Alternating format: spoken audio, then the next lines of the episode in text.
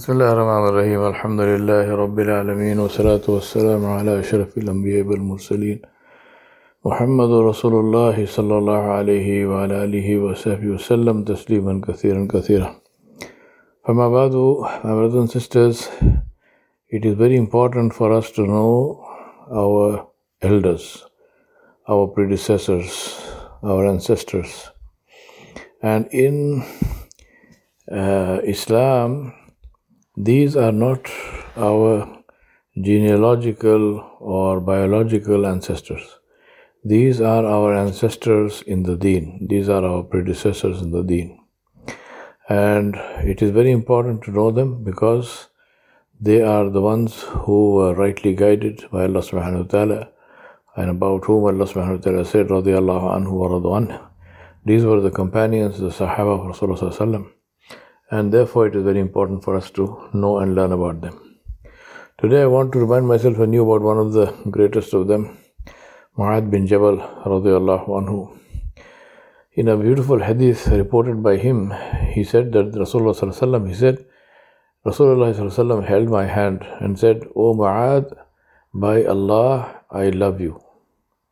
Now subhanAllah, see the how Allah blessed these people those who uh, loved Allah and those who lived for Allah subhanahu wa ta'ala, whose only concern was the pleasure of Allah subhanahu wa ta'ala.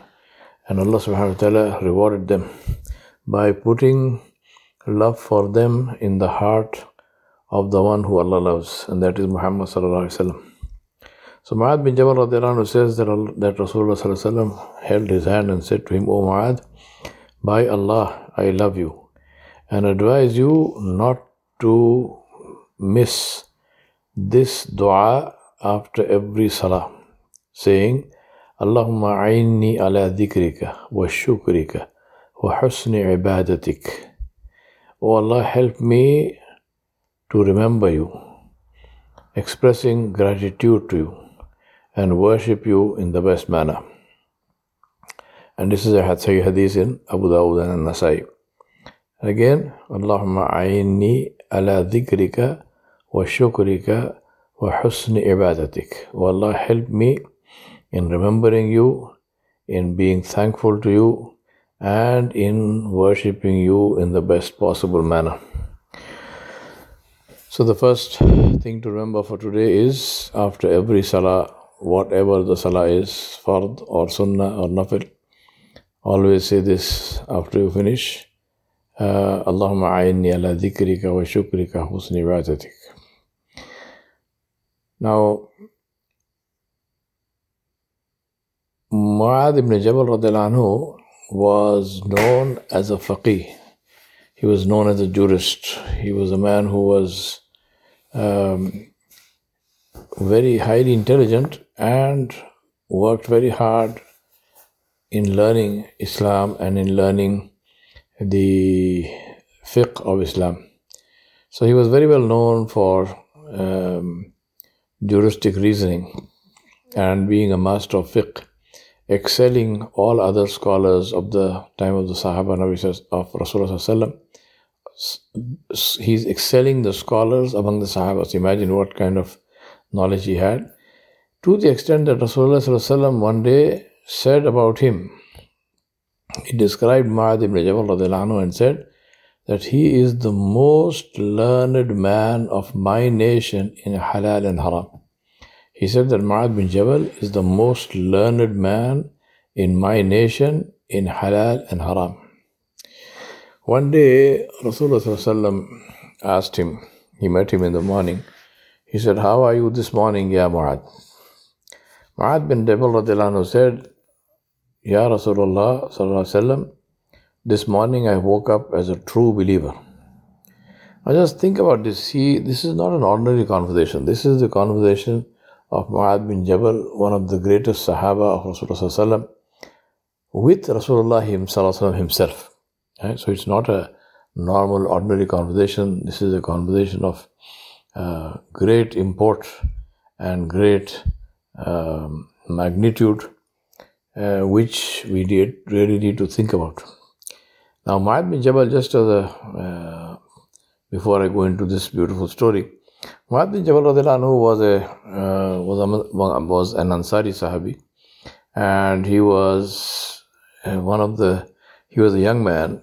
He was one of the Sahaba who Rasulullah personally took a lot of personal interest in, and he coached him and he trained him and he and he taught him just like he taught uh, among these Sahaba who were exclusive uh, in terms of their attention they received from Rasulullah were also Sahaba like uh, Abdullah ibn Abbas, um, Abdullah ibn Mas'ud, uh, Abu Huraira, and uh, Abdullah ibn Umar uh, radiallahu anhu ajma'in, and then Mu'adh ibn Jabal radiallahu anhu, and there were others. So these were the youth of the Sahaba who were highly intelligent, who were very industrious, very sincere, very dedicated, very consistent, who Rasulullah loved and he paid special attention to them and he taught them very specially. So these people were not ordinary people. Even among the Sahaba, these were very special people. So, Mu'adh bin Jabal Rasulullah met him in the morning and he said, Ya Mu'adh, how are you this morning? And he said, Ya Rasulullah, this morning I woke up as a true believer. Rasulullah said, Every truth has its signs, has its manifestations.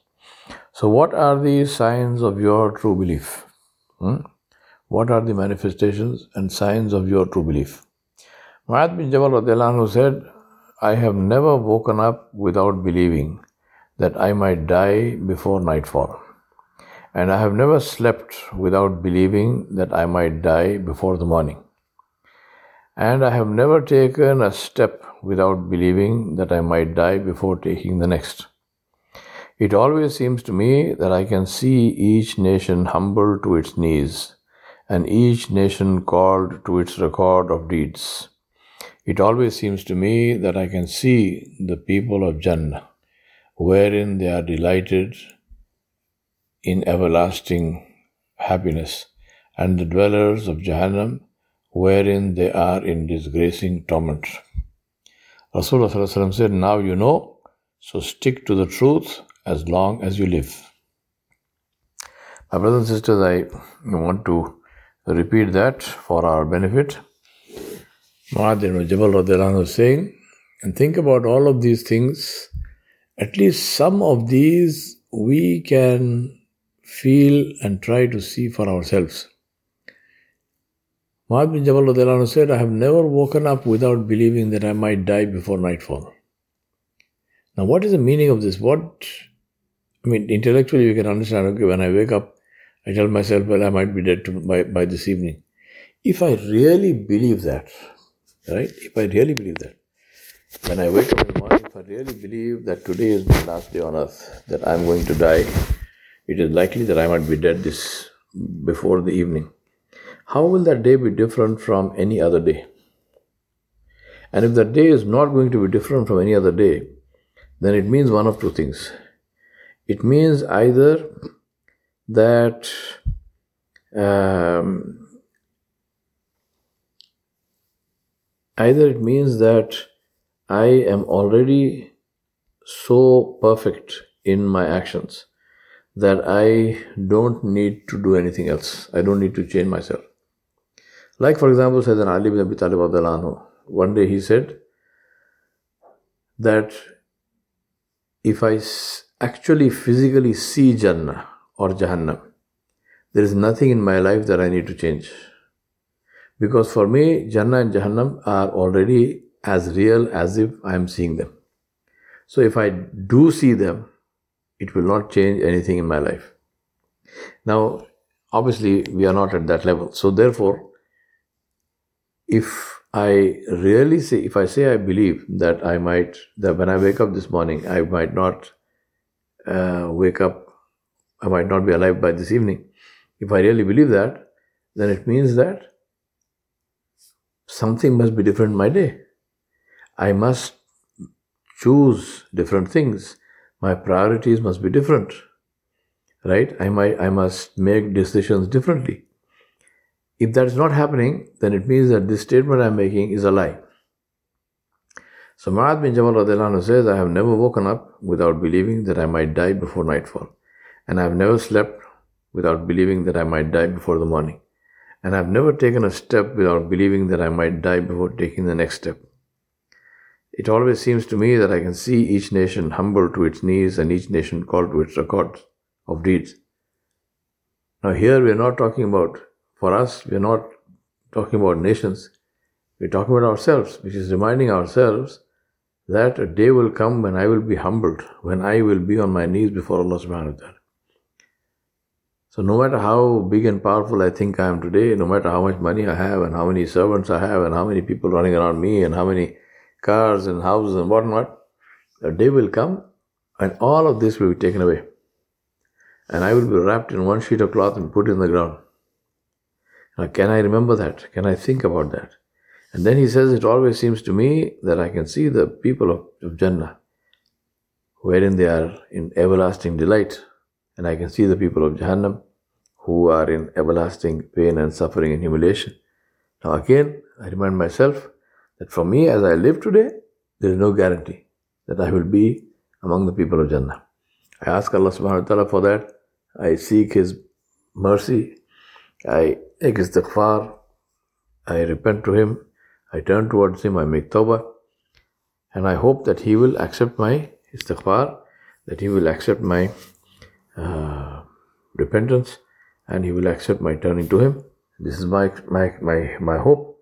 But the, the certainty of it will only be when I meet Allah subhanahu wa ta'ala.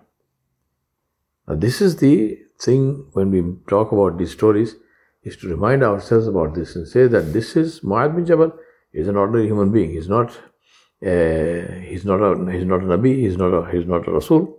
And when I say ordinary, I don't mean somebody like me. I mean ordinary in the sense of he's not a Nabi or Rasul. He's not ordinary in any other sense. Right? He's a he's a Sahabi of, of Rasulullah and that itself makes him very extraordinary. But the point being here that if somebody aspires and says, I would like to be like Mu'adh bin Jabal, that is definitely possible. Allah subhanahu wa ta'ala, after all, gave us the example of his Nabi alayhi salam and said, لَقَدْ كَانَ لَكُمْ فِي رَسُولِ اللَّهِ أُسْوَةٌ حَسَنَةٌ Liman kana yarjullaha wal yawm al akhirah wa dhakarallaha kathira. Allah said, for the best, exa- the best example for you is the life of my Nabi itself, sallallahu alaihi wasallam. So if the life of the Nabi itself, sallallahu alaihi wasallam, is an example for us to follow, then obviously the lives of the Sahaba are followable as well. So here he's saying, the point being here, that how real is for me the day that I will meet Allah. Because based on that, I will take decisions, I will have priorities, I will do some things, I will not do some things. I will ensure that every action of mine is only done to please Allah. And that any action which has the slightest danger of displeasing Allah, I will not do. This is the meaning of having, of waking up as a true believer. I ask Allah subhanahu wa ta'ala to enable us to live as true believers and to die as true believers And to make this easy for us and to have and to help us in, in this in every way. وصلى الله على نبي الكريم وعلى آله وصحبه أجمعين برحمتك أرحم الراحمين